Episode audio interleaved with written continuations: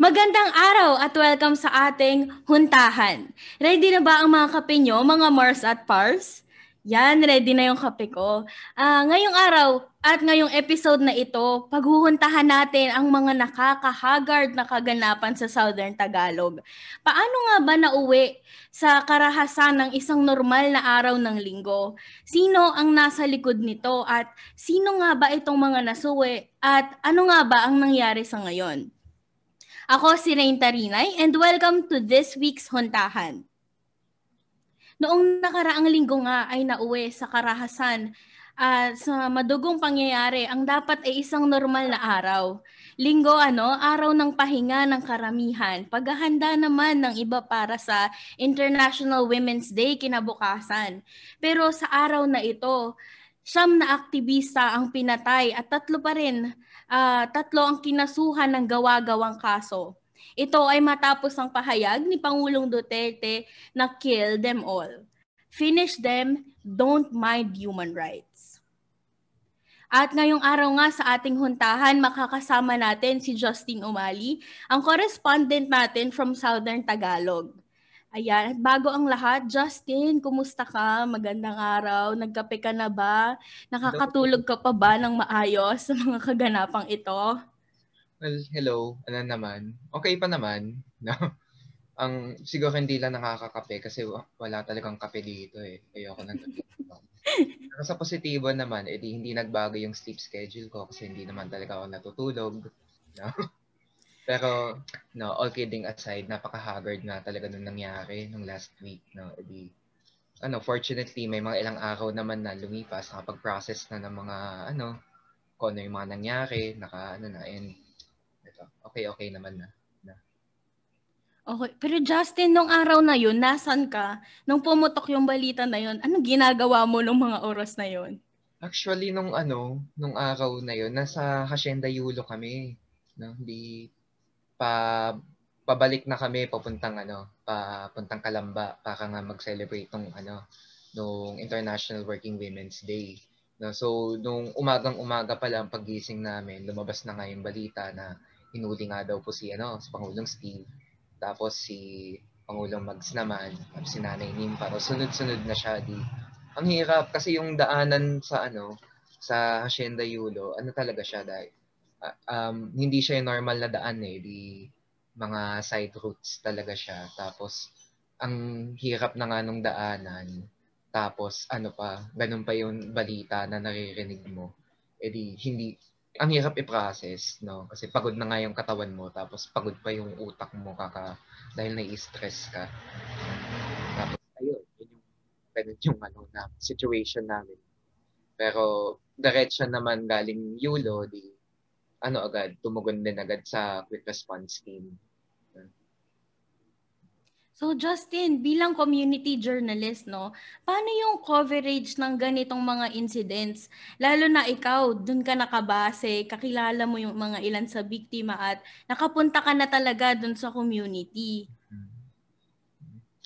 Um, siguro personally, ma, ano eh, may times na ang hirap talaga i-separate yung ano, yung ano yung kina-cover mo, tsaka yung yung pagkakilala mo dun sa mga tao, especially ba itong nangyari nga, personal na kilala ko marami dun sa ano sa sa mga biktima no yung mga hindi ko lang sila tinatrato bilang mga kasama kundi kaibigan din no.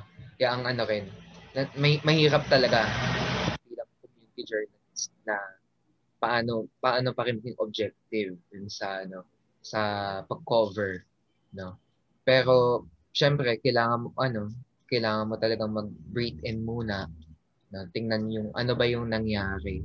Na, kasi bukod sa pagiging ano, bukod sa pagiging uh, isang aktivista din or kasama din, no. Ang tungkulin din ng ang tungkulin din naman talaga na is community journalist is mapakita kung ano yung nangyayari or kung ano yung uh, reality ng situation no at malabas yung boses no ng mga tao na pinapatahimik no so yung nangyari nung Sunday, yun talaga yung ano, yun talaga yung sinisikil talaga or pinapatahimik talaga yung boses ng mga nasa laylayan ng lipunan. No? So, bilang journalist, nandun talaga yung challenge na, or ito na talaga yung panahon na dapat ilabas na ibigyan natin sila ng space at bigyan natin sila ng voice no na ayun yun yung pinakamahalaga talaga eh no? at syempre hinga muna bago gawin yung mga bagay-bagay no? Yan. At syempre Justin, no, bago naman tayo tumungo dun sa uh, usapin ng ano ba talaga yung nangyari nung nakaraang linggo, gusto muna naming natanong uh, itanong. So, bakit mo ba naisipang mag-community journalist? Bakit mo ba naisipang uh, pumasok sa Bulatlat at magsulat para sa Bulatlat? Ano yung halaga ng people's journalism para sa sitwasyon dyan sa Southern Tagalog? At paano ba yung coverage nyo ngayon? Uh, paano ba yung coverage ng dominant media sa nakaraan? Well, nung una, akala ko talaga yung Bulatlat, ano siya eh. Iba eh. Medyo lang. Lagot. Char. Sorry natin. Hindi, pero ano, um, bakit ko naisipan na suma mag-apply sa Bulatlat or maging correspondent for Southern Tagalog? Well, bukod sa syempre yung passion talaga sa pagsusulat. No? Um, nakita ko, kailangan talaga mapalabas yung bali or mabigyan ng boses or mabi- ma malabas yung views or kung ano yung nangyayari sa Southern Tagalog or kahit man lang sa sarili kong probinsya dito sa Laguna. No? Kasi ang tendency talaga ng dominant media, kung hindi siya nangyayari sa Manila or kung ang binabangga nito ay mga malalaking kaaway, bawa mga big com- big corporations, mga landlords, eh, iwas talaga sila, no? And mm, I don't think ano eh, ten, minsan tendency to ng reporter mismo pero more often than not kasalanan ta- yung media corporation talaga yung may problema eh. Na, na uh, siguro na ngayon hindi ko na masisisi no kasi mas naintindihan ko na syempre sino ba may-ari ng big ng corporate entity na yan no at baka naman kalabanin nila yung mga kinakalaban ng mga aktivista no so nandun talaga may gap talaga no na pag nasa labas ng Maynila parang wala nang mga mata na nakatingin at pag walang mga mata na nakatingin, dyan lumalabas yung impunity. Kasi iniisip ng mga taong gumagawa ng ano, ng kakahasan, wala namang maglalabas ng balita, wala namang magsasabi ng kung ano yung nangyayari. So malaya sila na gawin yung kahit ano. No? So napaka yun yung iniisip ko no na it at least in my small ano in some small way magagawan ko ng paraan na makapag ano, makapag-report sa kung ano yung nangyayari sa mga arrests, killings, sa ginagawa sa kanayunan and so on, labor disputes, no. Yun yung mga yun yun, yun at least yun yung contribution ko kumbaga sa ano, sa mass movement, no. Justin, balikan natin yung history ng Southern Tagalog. Yung nangyari nung nakaraang linggo, hindi ito bago para hmm. sa inyo, no? Marami ng human rights violations ang naganap sa Southern Tagalog at uh, paano mo fini-frame yung mga balita para hindi na made- para hindi naman madesensitize sa mga tao? Hmm. Tama nga no, hindi talaga bago yung nangyayari sa Southern Tagalog. Minsan nga ano eh, yung in-joke na nga natin na pag may nangyayari, matik sa akin na yan. No? Justin, ikaw na. Oo nga. na yan. Ay, meron na naman malamang kay Justin yan. Pero, eh, ano siya, yung bagamat hindi siya bago or lagi siyang nangyayari, all the more na dapat talaga ipakita to na this is something alarming, na hindi siya normal. Na magkaiba yung ano, frequent siya nangyayari sa normal na ganito yung nangyayari. No? So, paano natin fine-frame dapat yung balita, no? Para hindi siya magmukhang normal na nangyayari. Mahalaga na ipakita doon yung tao, eh. No? For example, yung, bawa, sa ngayon lang, hindi lang siya nine activists na pinatay, kundi siyam na tao. At sino tong mga tao nito, no? Ano yung pinaglalaban nila? No? Ano yung naking buhay nila? At bakit ganun yung nangyayari sa kanila? No? Hindi, yung, yun siguro yung pinakamahalaga, no? Na hindi lang siya basta figures na on this day, may ganito karami na nangyari, no? At ganyan, and uh, generic lang, magiging statements na lang or motherhood statements kung tawagin, no? yung mga paulit-ulit na lang na linya. Kailangan ipakita natin na itong, ito ay mga tao din, no? na may pinaglalaban din sila at meron din talagang uh, may batayan kung bakit ganun yung nangyari sa kanila. Yan, at Justin, no, syempre, gusto na nating tumbukin yung punto na yun. Ano ba yung nangyari ng linggo na yun at bakit siya tinawag na Bloody Sunday? Uh, alam lang natin, may napatay na mga aktivista, some na tao ang uh, pinatay, may tatlong nakapiit pa rin sa gawa-gawang kaso. Ano ba, ano yung context behind that? Yun, edi yun nga po, no? Um, edi March 7 nangyari around the hours of 3 a.m., 4 a.m., mga 3 to 5, na sabay-sabay siya. No? Ang sabi ng PNP, ito yung part ng tinatawag lang COPLAN ASVAL, no? Coordinated Operation Plan, na part daw ng series na syempre binabalangkas nila sa NTF-LCAC no? na hindi umano kaya may search warrant kasi itong mga personalities na ito ay mga ano mga quote, communist terrorist groups, no? mga frente daw ng NPA and so on. No? Pero yung nangyari, no, ang think yung pinakauna na hinuli ay si Pangulong Steve Mendoza na around 3:50 AM. So si Steve Mendoza ay ano siya, uh, dati siya pangulo ng Union ng PhilSteel, mga 2012 nagwelga sila. Tapos naging full-time organizer sa Manggagawa hanggang sa naging vice president siya ng uh, Olalia Kilusang Mayo Uno. Ang Olalia ay isa sa mga federations na nagbubuo ng KMU. Na? So, inu ano, renade yung bahay niya, kasama niya yung asawa niya noon.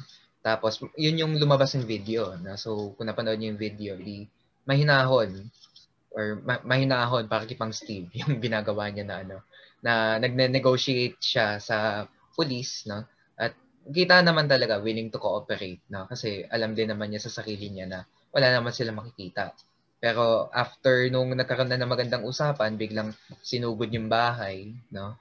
Ang sabi nga daw ano, uh, si Pang Steve daw eh pinampas pa dito sa may ngalangala, no? Tapos yun, uh, nahanapan nga daw ng baril at ng granada, no? Uh, less than sa less than 30 minutes after that, edi si Mags Camoral naman, no? Ganun din yung situation, renade din sa ofisi- sa opisina naman sa opisina nga ng Defend Yulo Farmers nangyari. Na ang nangyari po, edi uh, tinawid daw yung gate, no? Uh, sumampa sila sa loob ng gate tapos pinadapa yung si Mags tsaka yung mga iba pang ano, kasama nilang volunteers din. No? Tapos after 30 minutes pa daw bago dumating yung barangay tsaka binasahan ng search warrant. Then same situation, nahanapan daw ng baril no, sa loob ng office. Tapos ang kasabay naman dun sa Laguna, edi si Nanay Nympha Lanzanas, no? Na yung 61 years old tapos kilala na talaga bilang paralegal, no? Uh, yung anak nga niya si Edward, edi political prisoner, no, na uh, kinasuhan or ng murder tapos hanggang ngayon nakapiit pa rin. No? Ang tanging kasalanan lang niya eh sinamahan kasi niya yung anak ni Ka Roger dahil buntis. No? So, yun, dahil doon, yun yung nagtulak kay Nanay Nympha na making ano, na making paralegal at making aktivista din, no? tumulong sa mga kapwa niyang uh, mga kapwa niya na kapamilya ng political prisoners. No? So sa case naman ni Nanay Nympha, sa bahay din siya hinuli. No? Uh, kasama niya yung mga apo niya, tatlong apo yon isang 6 years old, 9 years old, tsaka 12 years old. Tapos ang kwento nga ng mga bata, edi dumating yung mga pulis, tinutukan pa sila ng baril na pinadapa din bago hinalug, hinalughog lahat ng gamit sa bahay. No? Tapos, doon nakita, di umano, yung dalawang baril tsaka isang granada. Tapos meron pang mga accessories, no? mga silencer and so on. Just napaka, kung kilala ninyo sa Nanay Nympha, ang hirap paniwalaan. No? Kasi, hindi nga, yung ano nga eh, kalde, kaldero nga puno ng ulam, di niya mabuhat-buhat eh. Paano pa kaya baril? No? So, yun yung ano, sa Laguna yung arrests. No? Di sinuwerte na at least, well, pangit naman sabihin swerte, pero ano, kahit papaano naman sa probinsya ng Laguna, eh, arrest lamang ang nangyari. No? Sa ibang probinsya, especially sa Rizal, ayan, yung sa case sa Rizal, edi may tatlo na pinatay. No? Uh, apat, sorry. Actually, hindi pala. An- sorry, ito na, final. Anim. Anim ang pinatay. Kasi nung una kasi ang lumabas lang ano eh, di si Melvin Dasigaw, tsaka si ano, si Macmac Bacasno. So pareho sila members ng Sikat K3 sa Montalban. Ito yung chapter na kadamay na since 2018 pa ay lumalaban talaga para sa housing rights. No? At since then talaga ay rinaredtag na bilang mga NPA. No?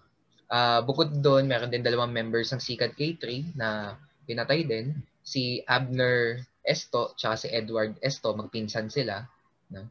Tapos may dalawang dumagat leaders, no? si Puroy de la Cruz at si Randy de la Cruz. No?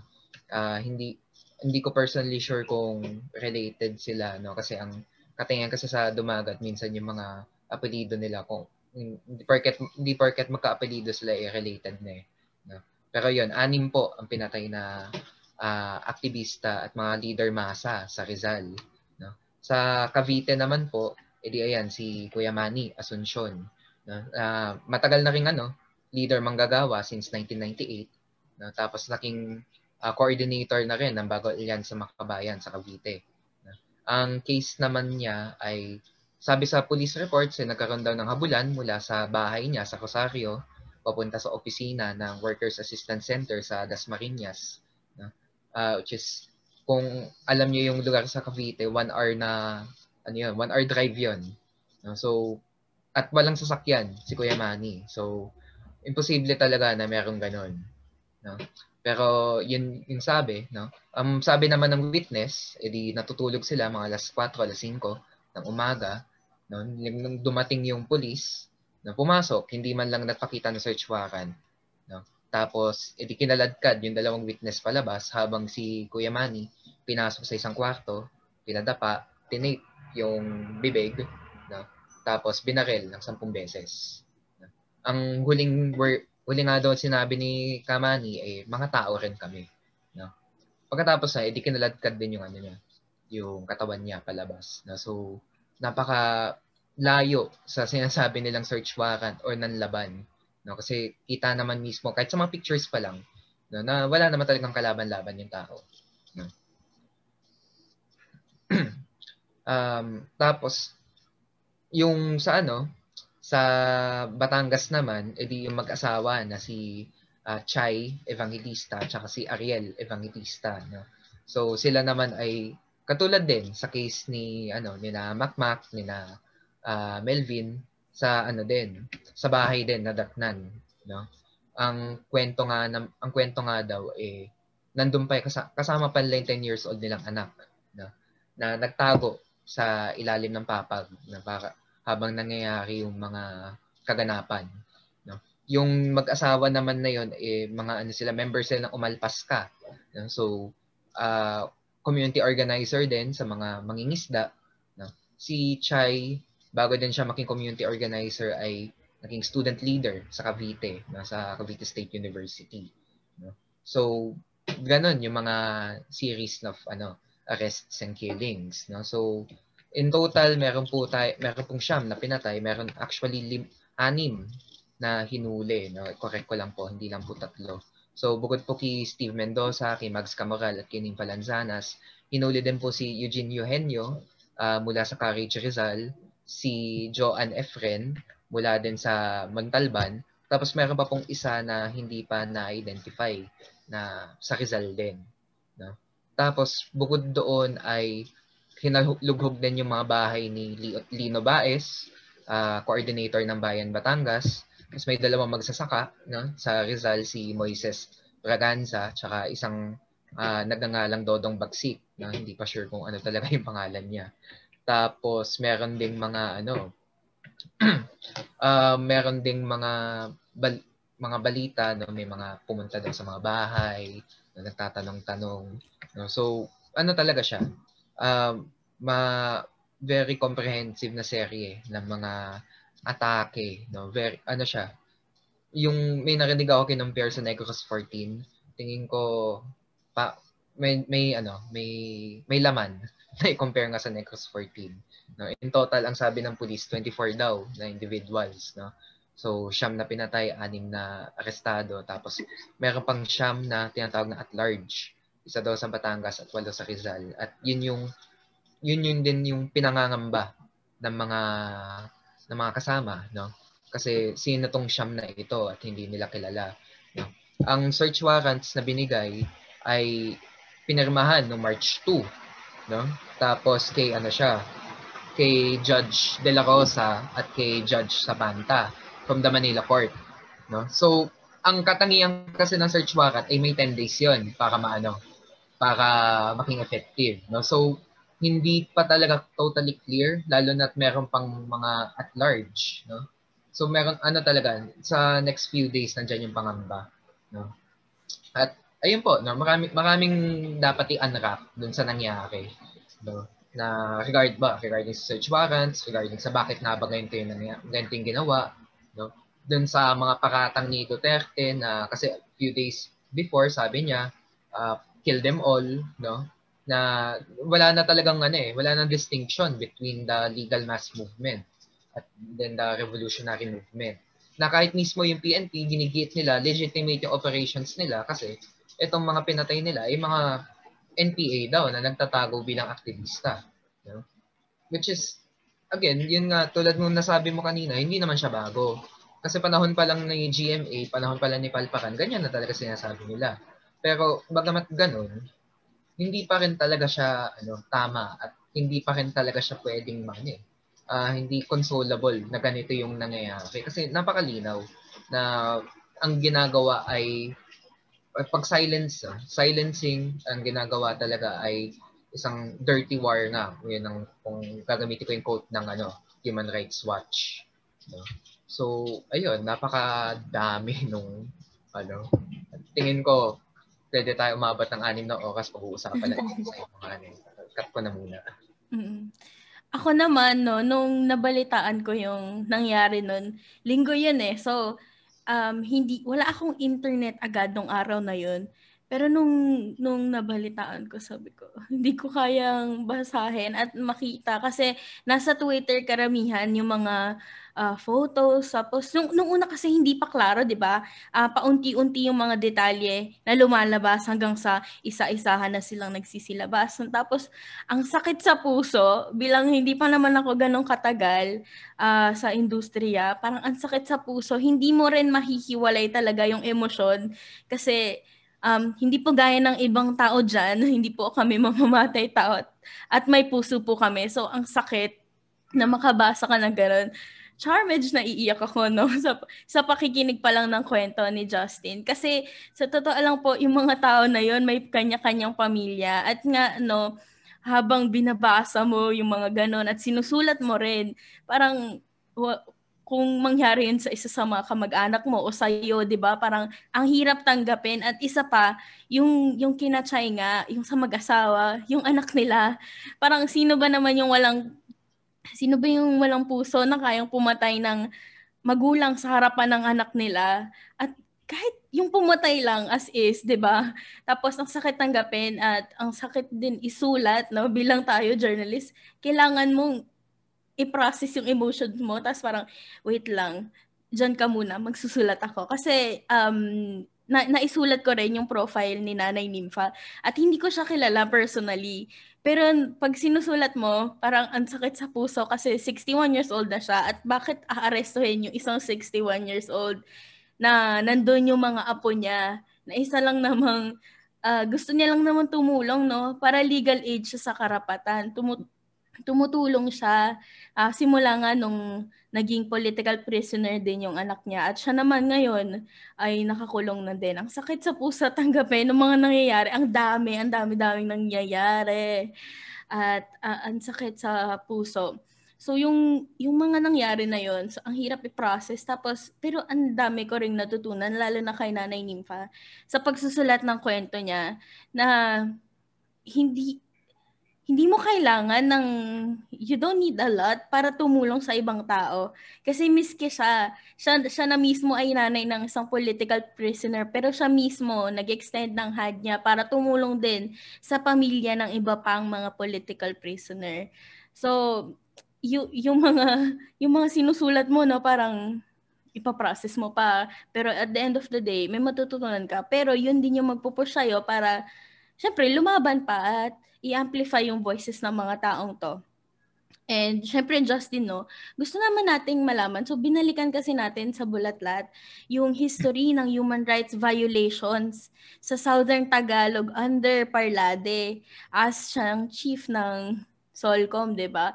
Ano ang tanong ng marami, bakit ba grabe yung gigil ng AFP sa mga struggles ng mga taga Southern Tagalog? Ano ba batang init-init ng Southern Tagalog? Tingin ko, inggit lang sila sa amin. Eh. True, pag inggit, tiket, char! Oo. Hindi, pero ano. Um, so, alam naman natin, no, history ni Parlade, di simula, I think, tama, no, January 17 siya naging Solcom chief, tapos two days pa lang, may pinatay na agad yung dalawang magsasaka, na si P- Emerito Pinza at si Romy Candor. So, napaka grabe nung ano niya, no entrance niya, kumbaga. Grabe na, welcome. oh, welcome talaga. Hindi siya welcome dito. True. Pero, uh, I think, kung bakit ganun ang ano, ginagawa ng ginagawa ng AFP, no, in particular si Parlade, siguro bumabalik pa rin siya sa economic. No? I think na naman talaga ang bagsak. Kasi ang Calabarzon, may Maropa, napaka ano niya, napaka yaman niya na lugar. No? Napakasagana talaga sa likas na yaman. Kaya nga naglalaway ang mga malalaking korporasyon at mga asyendero dito sa ST. No? Bawat probinsya, wala ka talaga mapipintas. No? At doon talaga pumapasok tuloy. Sunod-sunod yung mga development projects. No? So, sa Calabarzon, nandyan yung Calabarzon, ano, RDIP, no? Ano talaga, sa Cavite, nandyan yung reclamation project, sa uh, Quezon, yung mga dam, no, yung mga ginagawa mga, sa coconut industry, no, bawat probinsya meron, no, na tapos nandiyan pa yung mga natural resources, nandiyan yung Laguna, yung Laguna Lake, yung San Pablo, no, pa, parang feeling ko nag-ano na ako, no, turista na eh. Tourist guide pala si Justin. eh. Pa-swimming naman kami dyan. ano gusto, pansol? Ayun. Pero napakayaman ng ST, no? Napaka ano niya. Kaya natural talaga papasok at papasok yung mga development project which uh, almost always come at the expense of the people who live there. No? So, for example na lang sa Sariaya, meron diyang ano, may proyekto ang San Miguel dyan na nagdi-displace ng halos 3,000 na magsasaka. No? Sa Hacienda Yulo, no, 7,000 hectares. Tapos Ayala Land, pumapasok dyan para magtayo ng subdivision. So, napakaraming pamilya ang, na, ang nakakawawa doon. At normal lang naman, normal talaga na lalaban at lalaban to mga magsasaka na to, mga manggagawa, mga makalita. No? Dahil kabuhayan at buhay nila yung ano, eh, inaatake. No? So, dahil nandun yung mass movement, natural din na the state and its apparatuses will try to protect the interests of uh, large corporations. No? So, dahil natitigil yung mga development project or dahil yung mga foreign corporations sa enklabo na natitigil yung production nila kasi nagwe-welga yung manggagawa, mag step in ang police, mag step in ang militar para ano, to quote-unquote uh, pro- protect law and order. Pero ang tanong kasi eh, law and order kanino, no? Kaninong order ang nasusunod. So, dahil doon, nagkakaroon tuloy ng cycle, no? Hindi papasok ang nagkakaroon ng militarization, nagkakaroon ng police uh, police brutality, lalong lalaban ng mamamayan, no? Hanggang sa lalong mas nagiging militante yung pagkilos, no? Minsan pa nga tinata yung ano, nangyayari, babalik yung militar, sasabihin lang mga NPA itong mga to, no? Lalo silang mang bubulabog. Yung mga iba, di maki, makikita lang na wala na talaga ibang choice kundi mag-NPA nga, no? Tulad sa case na ano, yung mag-asawang Alba, Albarillo ng panahon ng panahon ni GMA ni Palparan no? Na mismo na pinatay yung um, magulang no? At eventually kahit yung anak nila si Arman edi nakita na yun na lang talaga ang course niya. Kasi kahit dun sa ano sa pag paglaban niya no? Sa um, sa mass struggle red tag din talaga siya no? so ano pa ang choice ng tao no ganun din yung mga magsasaka sa Quezon at sa mga iba pang mga probinsya sa Laguna sa Southern Tagalog no mga na, nawawalan kasi ng ano, nawawalan ng space, no? Nawawalan democratic space yung mamamayan sa ST, no? Dahil mismo doon sa militarization na ginagawa ng uh, ng AFP at ng ginagawa ng PNP, no? Na ang ugat pa rin da- ay dahil ang sinusunod na interest ng government natin ay yung interest ng iilan, no? So hangga't hindi natatanggal yung ganong klaseng cycle, edi lalo't lalo talaga mag mag ano, mag-iinit yung uh, paglaban ng mamamayan at lalo't at hangga't ang sinus ginagawang tugon ni Naparlade, ni Duterte, ni Felipe Natividad, siya yung PNP chief sa ano sa region, hangga't ang ginagawa nila idahas, eh lal, hindi talaga masosolve yung gina, ano, yung gusto nila mangyari, no? Or yung hindi talaga mawawala yung mass movement para uh, lumaban pag ano at ipag pagtanggol kumbaga yung kakapatan ng mamamayan no? so bakit mainit yung pagtingin ng ano na ni na Parlade sa ST ay dahil sasabihin ko palaban kasi talaga ang ST no? Hindi talaga kami magpapatalo sa kung ano ginagawa ng ano ginagawa ng estado yan, mga palaban talagang Southern Tagalog dyan. Yes. so, balikan natin, no, Justin. Itong nakaraan, pagkatapos nga nitong Bloody Sunday, hindi natapos dyan yung ano eh, yung kasahulan, charot. yung hindi natapos doon eh. So, a- ano yung ano, um, after nun eh, finally no, after ilang araw ng pag-hold dun sa mga remains, nakuha na yung uh, dalawang uh, bangkay ng dalawang kasiglahan residents saka dalawang tumagat. Um, first time ba to na na, na nangu-hold sila ng mga bangkay at bakit? Uh, pwede ba natin balikan no? Ba- bakit may ganitong pangyayari? Bakit pati bangkay ayaw nilang i- ano, patawarin? Gusto ko sabihin first time, no? Kaso hindi eh. De, pero ayun, kagabi nga po no, na kuha na yung ano, na, yung labi nung apat sa Rizal. Pero umabot din talaga ng pagkatagal-tagal, no. So itong ginagawa ng ano, ginagawa ng military at ng pulis, yung panggigipit sa labi ng ano, mga kaanak. Yun yung ano eh, bagong taktika. Actually, hindi siya bagong taktika, pero ito isa sa mga taktika nila para i-deny palalo yung hustisya. No? So, yung recent case dyan, at especially important na manote natin na sa Antipolo Memorial Homes nangyari ito. Dahil nung December, nung pina, ang lima na manggagawang bukid sa Baras, Rizal, dyan din in-enter yung labi ni, ng isa, si Vilma Salabaw. Tapos three weeks bago ibigay yung bangkay nun sa pamilya. No? So umabot na ng Pasko, umabot na ng New Year.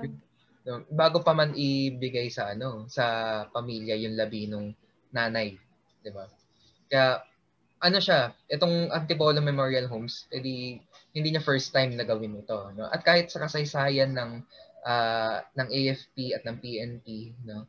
Hindi rin bago 'yan, no? So umaabot pa nga minsan sa point na naghahabulan ng bangkay, no? Tulad ng nangyari kay Rand, Randy Chanis na tinakbo talaga, no? or lalo pa sa ano, sa mga, ba, sa Quezon, yan, isang ano din yan, na mismong ililibing na nga lang, haharangin pa, no? Sa Mindoro, ganyan din ang mga nagiging case na tinatago talaga yung mga, bang, tinatago talaga yung katawan, no? Sa case nung nabanggit ko kanina, si Pinza at si Candor, no? Na, nakita na lamang na nilibing na sa sementeryo tapos ibang pangalan ang ginamit or sa case din ng ano, sa Kalayaan 4, no, nung August naman yung last year, yung kung saan saan nakita, meron sa Antipolo, meron sa Batangas. No? So, ano siya eh, isa talaga siya sa mga tactic na ginagamit ng pulis at ng militar. No? Um, kung bakit ganito yung ginagawa nila, di madaming rason. No? Uh, sig- yung una, edi para may matago yung ginawa nilang kababuyan sa katawan. No? So, bawa sa case ni J.R. Mercado, nakita, nung inotopsy, nakita na linunod muna. No? Or sa case nung sa Bakas 5, madami talagang uh, mutilation na ginawa. No? So, habang pinapatagal nila bago makita mula, muli yung labi, edi natatag, nagagawa nila ng mga paraan para hindi mahalata na ganun yung nangyari. No? Pangalawa, ano na rin yun, intimidation na rin yun dun sa pamilya. No? So, habang tumatagal na hindi, ano, hindi nakukuha yung labi, No? Lalo na pagkadikit ang kakapatan, ST. No? So, ang dinidikitan din yan ng military, ng police, sabihan na huwag kayo sumama dyan sa mga kakapatan na yan kasi NPA yan. No? Bibigay namin sa inyo yung ano, katawan ng kaanak nyo, huwag lang kayo sumama dyan sa kakapatan na yan. No? So, may, may ganong lasting factor ng intimidation. No? Nandun din yung pananakot para hindi sila mag-pursue ng autopsy at hindi sila mag-pursue ng kaso. Kasi malinaw naman, sa lahat ng mga cases na sinabi ko, ay may paglabag sa international humanitarian law. No? At hindi yung malalantad kung yung mismong pamilya ay natatakot na mag-pursue ng case. No?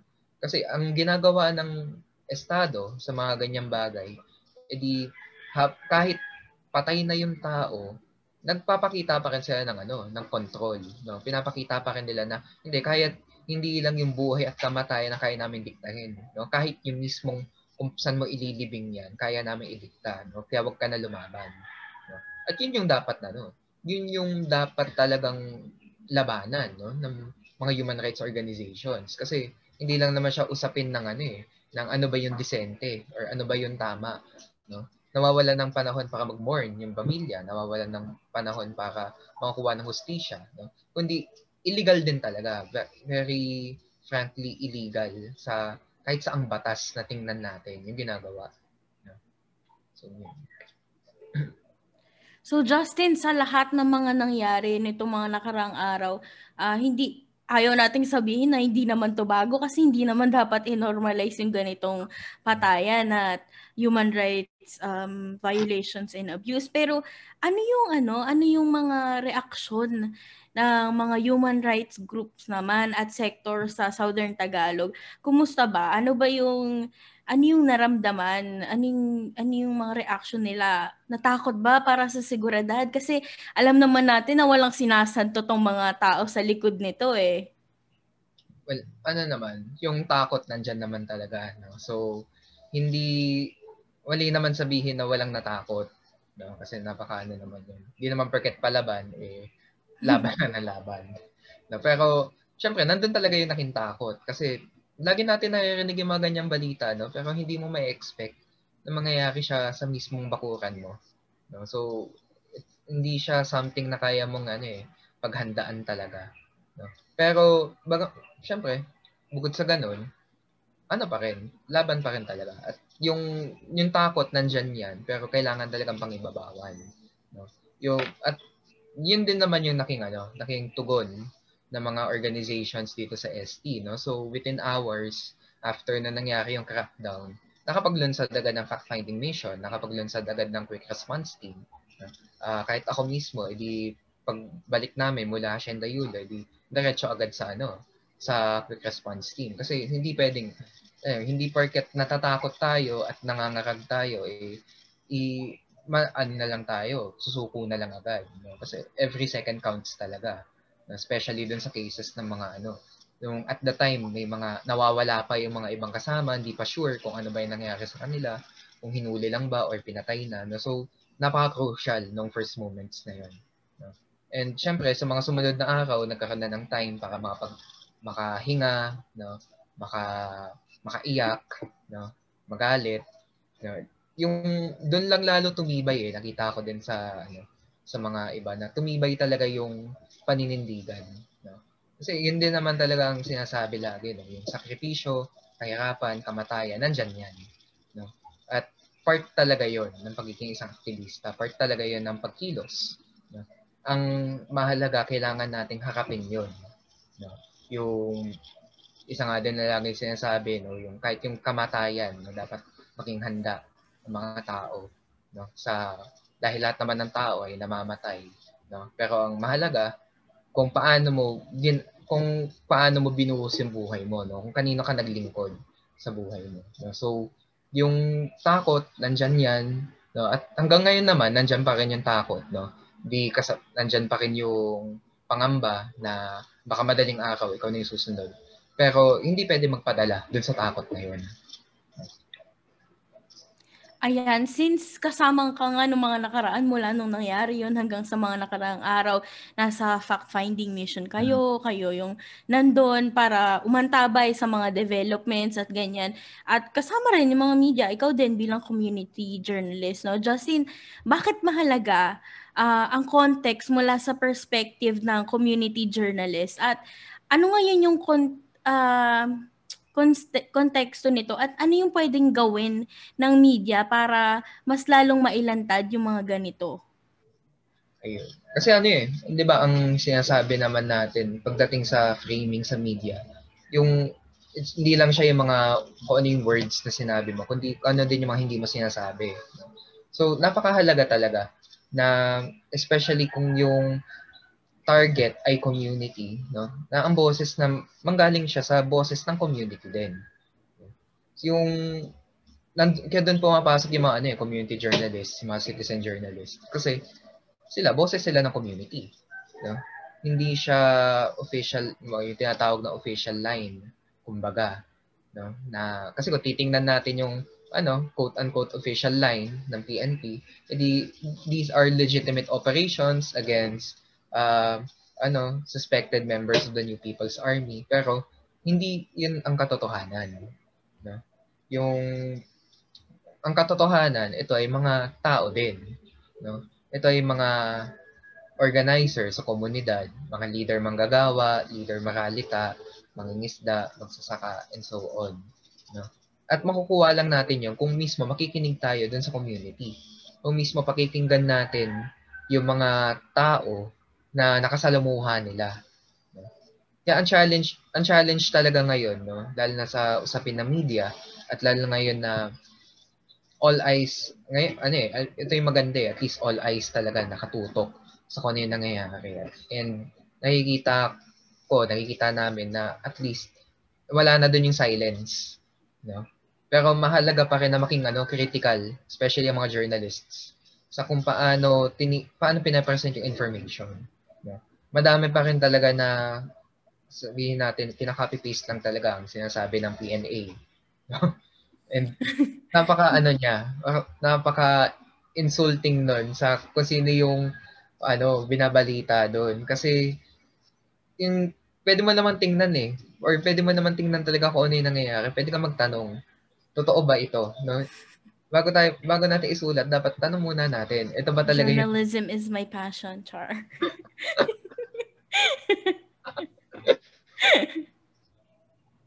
Ayun.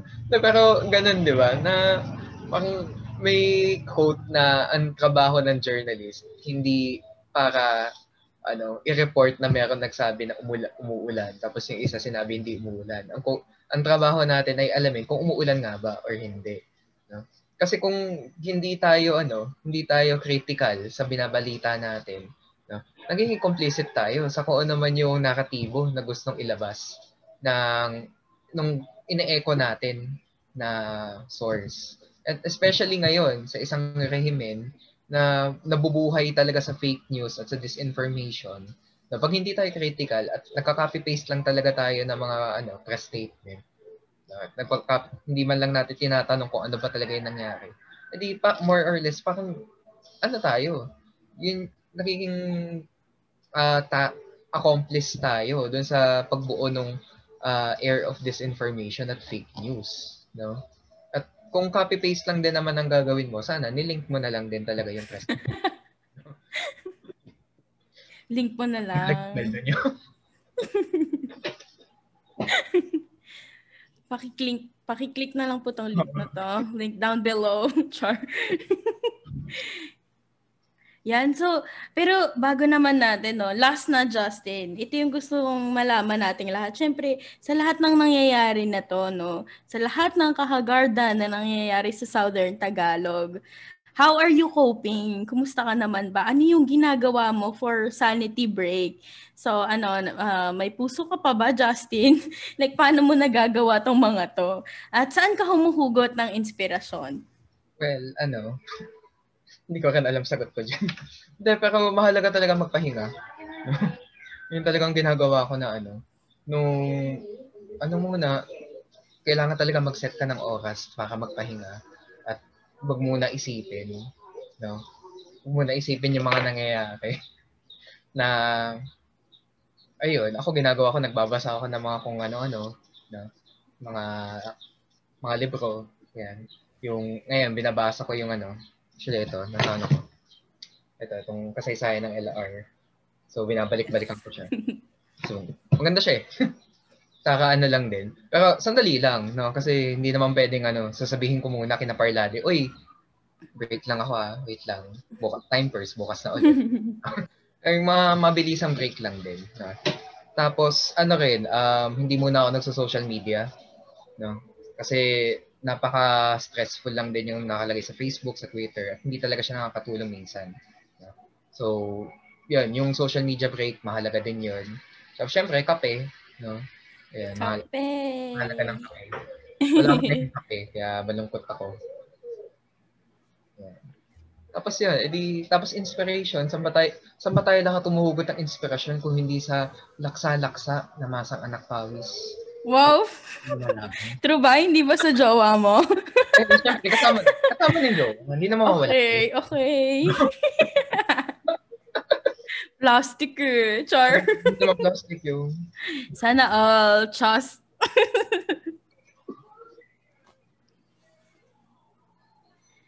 Yan. Maraming salamat, Justin. Thank you. At maraming maraming salamat sa pagiging isang inspirasyon. Char! Wow, inspirasyon! Mr. Justin Umali.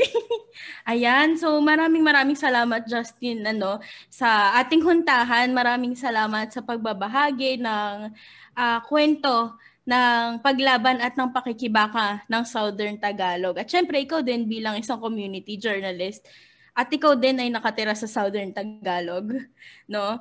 So, um, ito pong huntahan na ito ay napakahalaga no dahil ang dami nating natutuhan tungkol sa kasaysayan ng Southern Tagalog at itong mga atake sa Southern Tagalog. Uh, maraming salamat po sa inyong pakikinig at panonood. Subaybayan niyo po ang aming huntahan sa mga susunod na episode. Maaari niyo kaming i-follow sa aming mga social media accounts, facebook.com slash bulatlat.online, Twitter, Instagram at YouTube at Bulatlat. At shout out nga po pala sa ating sa ating mga truth seekers, ang ating mga anonymous truth seekers. At syempre support Bulatlat's brand of journalism. Be a Bulatlat patron. Register at bit.ly slash bulatlatpatron. Magandang araw po at mapagpalayang araw sa susunod na episode ulit ng Huntahan. Paalam!